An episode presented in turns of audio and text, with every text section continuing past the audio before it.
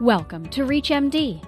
This activity entitled Conversations in Health Equity Developing Cultural Humility Training for Latino Communities is provided by Prova Education.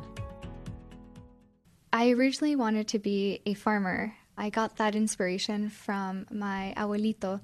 My mom was a single mom for the early part of my childhood, so I was raised by my abuelitos. And so a majority of my childhood was actually in Mexico on my abuelito's farm. So growing up, and even now, that's my sanctuary. So I went into college fascinated by biology and also inspired by my abuelito's health journey. And then I went and had my own health journey after I graduated from UC Irvine. But in that time, I wanted to reconnect with my roots. And because a lot of that was lost in undergrad, it was a very stressful journey for me. So I wanted to explore different career options then. Farming was one of those, and I actually got to volunteer and work at a farm, and now I get to do that as a medical student. This is not your typical med student background story, yet we love it so much and couldn't be prouder of students like Alejandra. I'm Dr. Chuck Vega, and this is ReachMD. And I'm Alejandra Hurtado. Well, welcome to everyone. And Alejandra, your personal story highlights something that our clinicians listening may or may not be able to relate to. Can you tell us how you became involved in our program of medical education for the Latino community, or PrimeLC, and why cultural humility training for Latino communities is so important? I first heard about PrimeLC after attending a pre health conference my second year in college and I met a wonderful mentor and PrimeLC alumni, Dr. Marco Angulo, at that conference, all the way in Davis.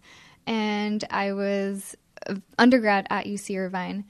And when I heard and learned about his journey and learned that he was here at UC Irvine, I was so excited because I had never met a Latino physician.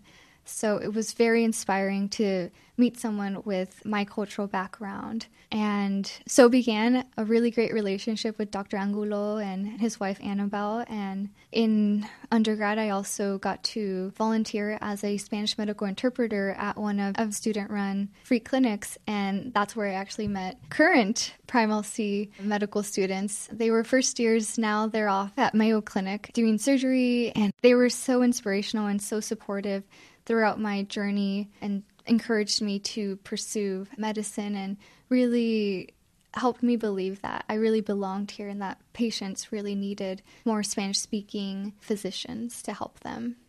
That's certainly true. We see great needs in our Latino community, and you're exactly the person we want to help answer those needs. PrimeLC begins from a place of cultural humility with a particular dedication to the Latino community. PrimeLC is a five year program of excellence within the School of Medicine. And we take students who have a strong background in the Latino community and want to do more with their healthcare career. Of course, they want to be excellent clinicians, but what we're looking for is real leaders and folks who want to improve health disparities. And essentially, what PrimeLC does is we do give our students skills and knowledge that helps them achieve those goals, but I think we're also in the business of providing inspiration and a North Star, a support system for them to thrive in medical school and even thereafter, because there are a lot of challenges. So, Alejandra, maybe from your perspective, maybe you could tell the audience how the PrimeLC curriculum is helping to mold your professional experience, and how do you think that your culture and your background is shaping the type of clinician you want to become?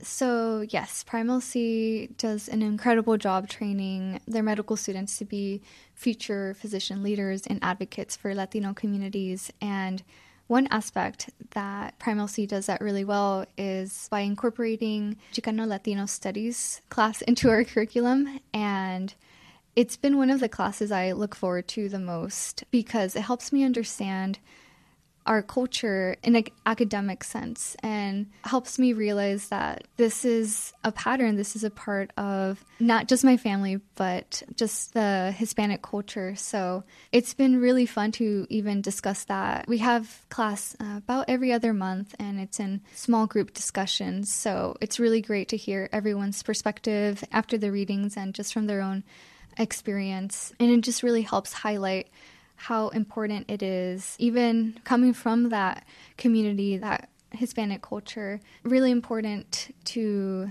understand our patients because they face barriers that other populations don't, whether that's language barriers, status barriers, education barriers, literacy barriers. So it's been really great to further understand and try to help them the best that we can. So I really appreciate PrimeLC for having the Chicano Latino studies be a part of our curriculum and also a really great reminder that we're lifelong learners. And I think that's one reason that a lot of us chose a career in medicine. Chicano Latino studies, it's taught by psychologists and by anthropologists. It's a wonderful lens to hold up and take a critical look at the way we provide healthcare and some of the underpinnings of health disparities for Latino communities. And it runs for three years throughout our curriculum. Now, our students, of course, still have to take all the regular medical student classes. So, one thing I want our audience to be very clear on is you still have to take pathology, you still do foundations in clinical medicine and pharmacology, and you rotate through all the regular curriculum that we have through surgery, OBGYN, et cetera.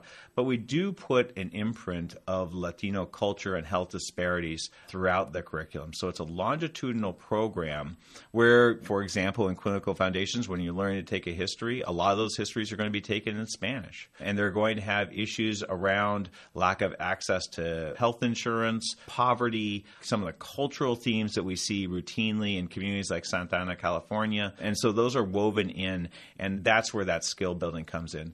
PrimeLC is also unique in that it features a curriculum before you even enter medical school. So we give the students a full month of PrimeLC curriculum before they enter medical school. It also has an experience in Latin America, a clinical rotation there, and it is a five year program because all students are required to get a master's degree in addition to their MD. So it's extra work, and medical school is enough work as it is but we've right sized it so that it fits into students' schedules. I just want to share a couple statistics about the PrimeLC program. You know, we've been around since 2004. You know, we now have 148 graduates. We have about 12 students per year in the program.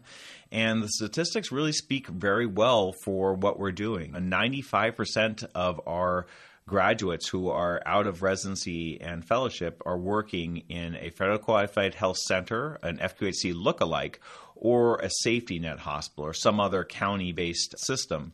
Two thirds of our graduates are seeing majority low income Latino patients, and 70% are doing some type of leadership or service work outside of their regular practice. And so these numbers are, are really outstanding. remember, PrimeLC, we don't put any type of limitation on what specialty you go into or where you can work after graduation. It's really done, I think, to put on the students to fulfill their ambitions. If they want to be a plastic surgeon, a family doctor, an anesthesiologist, whatever, we want them to do that, but we want them to serve the community because the community's need is so strong. And so I think we're really only starting to understand the power of programs such as Prime LC. And no pressure, Alejandra, but tell me about your aspirations after you graduate from Prime.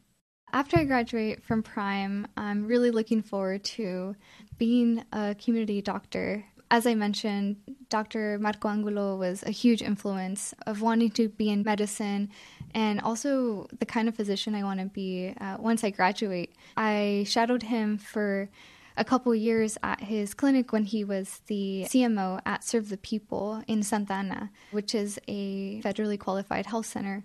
And it was a beautiful tiny community clinic. It looked like an apartment complex. Downstairs was the clinic, upstairs was optometrist office, a dentist, lawyer office. So that's what I want to help build and create. I want to create more community clinics where resources outside of just medicine is accessible and available to our patients who need it and where they feel safe and comfortable and people speak their language and that they trust the people who are trying to help them. I also really like that aspect of community medicine as far as really investing movements in the community. As a medical student, I've been able to help start a, we call it Veggie RX, where we provide free of cost, organically, locally grown vegetables from a community garden or urban farm in Santa Ana. I think it's a third of an acre, and yet it It's able to help provide produce for 10 families. So that has been such an inspiration to continue work like that and help create and build more of those community farms because what I've seen and what I'm really passionate about is just increasing accessibility to healthy organic vegetables because a lot of times when I was volunteering, we would counsel on healthy nutrition, healthy eating, but a lot of times they would tell me, but it's not on sale. All I can afford is this, or I don't even have a fridge to keep this in. So that really also helped shape my lens, all of these barriers to better health. So I just want to help continue grassroots movements to help mitigate those barriers. Very inspirational, absolutely. And it's clear you want to serve the people. So, for those of you who are just tuning in, you're listening to ReachMD. I'm Dr. Chuck Vega, and I'm delighted to be joined today by a second year medical student, Alejandra Hurtado. We're delving deeper into the impact of our training program, PrimeLC, and we're looking about other resources that can improve our efforts to create a more inclusive health system and create equity, particularly for marginalized groups. And I think that I'll just make a couple comments here because I think for most clinicians, you're not going to start a program like PrimeLC. This took a lot of effort and was very new and novel. So it was very touch and go actually at the outset whether Prime would actually exist or not. And now it's very established, and we actually have established Prime programs of different types at all of the University of California medical school campuses. More locally, what can you do? Well, I think that first of all, there are some resources. You don't have to just build things yourself. The Association of American Medical Colleges has great information on its website looking at health disparities and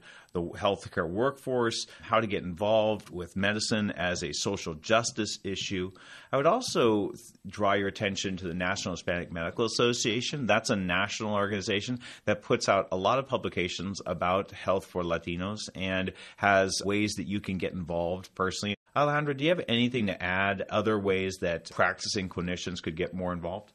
I think providing spaces, programs, pipeline programs are really, really important for students who are first generation in college and but also first generation in medicine. No one in my family is a physician and I'm the first to also graduate from college, so it's been a very interesting journey for me and figuring it out on my own. But also, I have found amazing mentors who have really helped me along the way.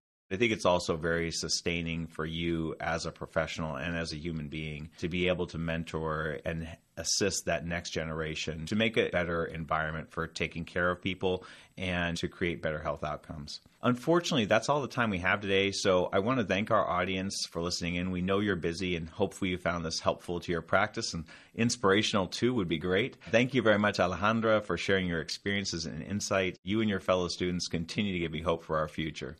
Thank you so much, Dr. Vega, for giving me the opportunity to share my story and hopefully inspire other physicians to help our Latino communities have better access to healthcare. You've been listening to ReachMD. This activity is provided by Prova Education. To download this activity, go to reachmd.com/prova. Thank you for listening.